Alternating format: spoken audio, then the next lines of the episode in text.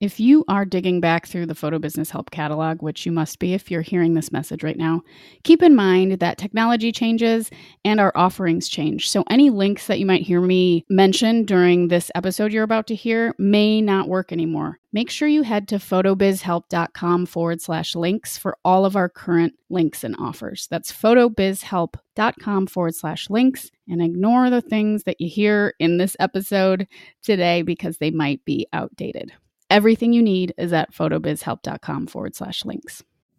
Hey, you are listening to the Photo Business Help Podcast. My name is Natalie Jennings. I'm your host. In this podcast, we talk about how to start, grow, and maintain successful photography businesses. We also cover personal growth tips and tricks and stuff because I believe that a healthy mind, body, and spiritual connection all contribute to a better life experience, which equates directly to running a better, more successful business. Today, if you are listening and you are in the early stages of your photo journey, you just got a camera, you're looking at upgrading and getting a fancier one, I'm going to give you some tips on how to master manual mode, or at least some stuff to focus on, no pun intended, so that you're a little better at it every day and that you can get to a point where you're shooting manual all the time. Don't get me wrong, there are definitely times when some of the aperture priority stuff or other settings are helpful. I'm not completely against automatic settings at all. However, I personally believe from my own experience, and I've been running Jennings Photo for over 10 years now,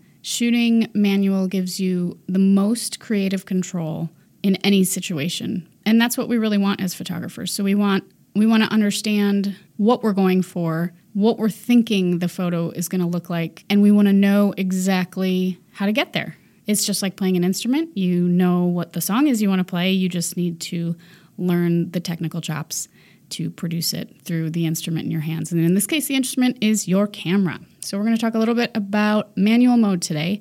If it's brand new to you, I invite you first to get familiar with the big three. This is also commonly called the exposure triangle, and that consists of ISO, aperture, and shutter speed. So let me dive in and explain what each of those are in the most basic terms. This is a 10 minute ish podcast, so I can't get crazy deep with you today, but the Google has all of the things. So this is just sort of to prime the pump a little bit and get your gears turning in your head about what to do first, because it can be kind of daunting. So, ISO, do you remember the film days? If you do, you would see Kodak 200, Kodak 400, Kodak 800 you guys know what I'm talking about. So essentially, ISO measures the sensitivity of your light sensor. So a lower number, like 100, means that the film or the sensor is less sensitive to the light that's coming in. And the higher the number, and in today's DSLRs and stuff, those numbers are massively high, but let's just say you went up to like a 800 film, that film is more sensitive to the light coming in, which allows you to bring less light in and still capture an image. So that's sort of the basics of that. We're going to get into aperture next. Aperture is essentially how much light that you are letting through your lens. So, aperture can be a little confusing. It's referred to as f stop. So, when you hear people talk about prime lenses and they're like, I have a 50 millimeter f2 or whatever, they're talking about how wide can that lens open up at its widest. Basically, it is how much light being let in through the lens. And what's confusing about it is, is that the lower the number, the more light being let in, and the higher the number, the less light, which is counterintuitive. But a way to think of it is kind of like in a fraction sort of way. If you replace the f with the number 1, so f 2.0 would be 1 slash 2, which is a bigger number than 1 slash 4. And 1 slash 4 is larger than 1 slash 8. And anytime you have a larger number, if you're replacing the f with a 1, there's more light coming in. So if you're looking for a correlation that makes sense to you as you're trying to learn all this stuff, you can replace the f with a 1 and kind of create a little fraction there. That's one way to do it. But just remembering that the lower the number, the more the light is getting through that works for you, that's a great place to start. And finally, we've got shutter speed, the third part of the exposure triangle. This is how fast your shutter clicks. So if you're going to do astrophotography and photograph the stars, you may keep your shutter open for many minutes. Uh, if you're doing standard portraiture, common setting might be 1 800th of a second. There is a lot of variation here. One sort of rule that I like to keep in the back of my mind I shoot prime.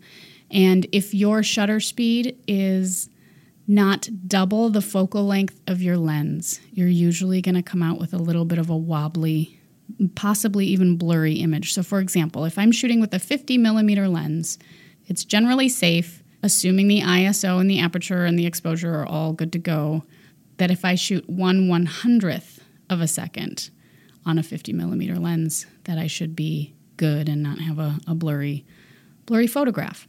That being said, if you're metering everything and one one hundredth is still too dark, still underexposed, you're you've got some other stuff to adjust. So this is a lot of information, but this is what I'd like you to start with if you're starting out brand new to all this manual stuff. Start with a prime lens, or if you have just a zoom lens, don't change the focal length. So don't zoom it. Just get used to one setting.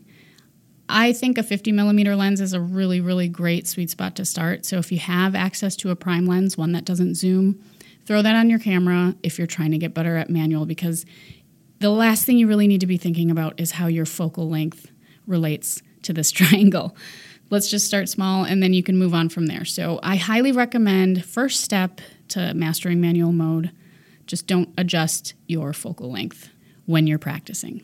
Next thing that's really helpful is to use a consistent light source, like window light in the middle of the day or something, something that's not going to change that much. Artificial light is fine too. I prefer natural light, but whatever works for you, as long as it's not like the evening and the sun's going down really quickly, or the morning and the sun's coming up really quickly. Um, just try and try and find yourself a spot where the light is not going to change too much when you're practicing.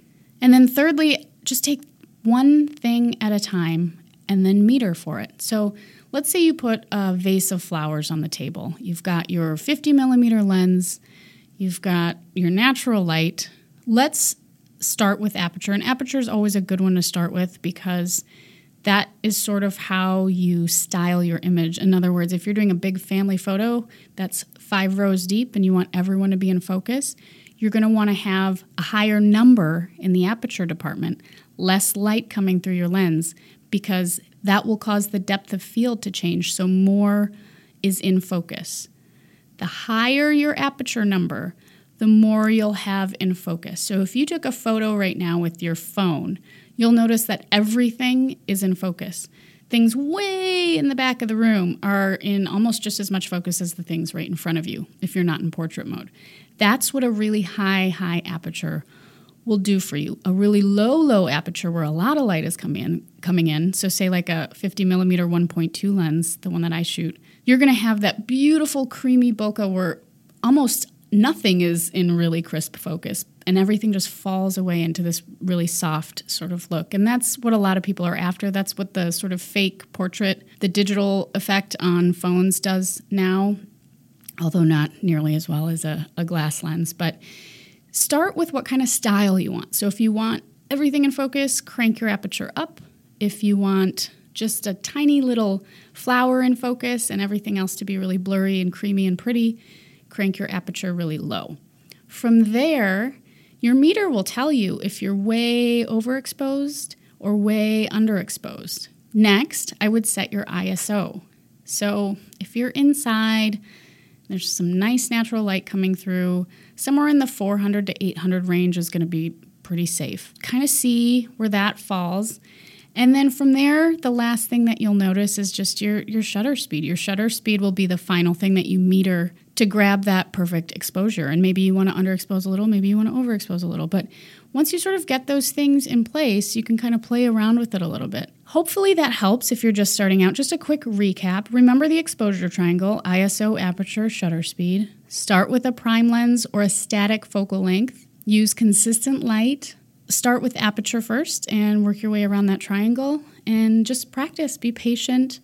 See what you come up with do a little bit every day. I am super passionate about this, and you've probably heard me say it a lot if you listen to this show regularly, but give yourself five minutes a day during the work week to practice this. Just five minutes, not 10 minutes, not an hour, just five minutes. Chances are you'll end up digging into it for a little bit longer, but if you really want to sharpen your skills and get better at something, you got to pick it up and do it. And the, and the way to do that is to give yourself some some reasonable goals. I've talked about this a lot. I'm not going to get into it. 5 minutes a day, practice your manual settings. Certainly go on Google and dig in once once you start getting better at these basics, but and of course, if you want to learn exactly what's going on with shutter speed and fractions and aperture and all that stuff, certainly go on Google. I don't have time to cover it all today. Hopefully, these basics help you out. I'd love to hear how things are going. Feel free to email me, natalie at photobizhelp.com. Let me know what's helping, what you like about the show, what you'd like to know more about, and I will do my very best to get back to you as soon as I can. Happy shooting. Thank you for listening. I'll be back soon.